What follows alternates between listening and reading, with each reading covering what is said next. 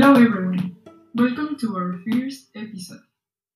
Today we talk about a phrase that each one of us interpreted a different way. We hope that you can feel identified with us. Live today, for tomorrow we die.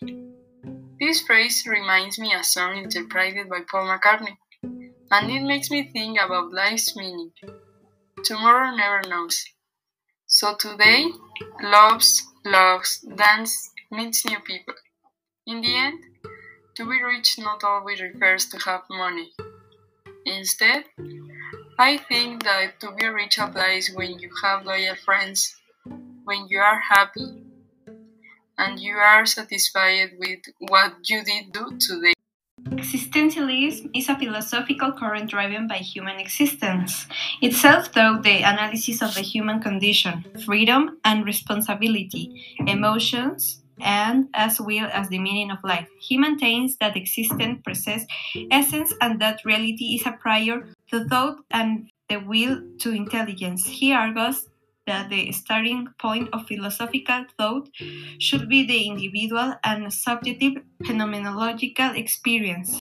Kierkegaard, Nietzsche, and Sartre are some examples of philosophers existentialists. This phrase for me has several meanings.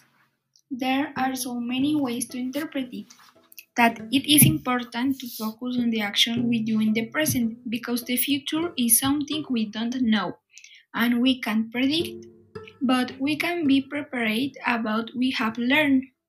Then, based on that, we can know if in the future we will suffer from something that will prevent us from continuing with life as we know it. The phrase could be related to the saying, Do not live for tomorrow what you can do today.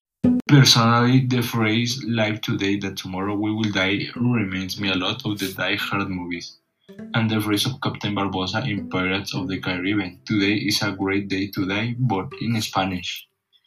Which reminds me of a phrase alright that we have all performed at some time in our life, which is, um, for example, when you are a child and you taste such delicious food or you see a movie that you like a lot and you say, okay, I, I think I can die in peace now. Which means for me that you are already alive and tomorrow you could die without regrets.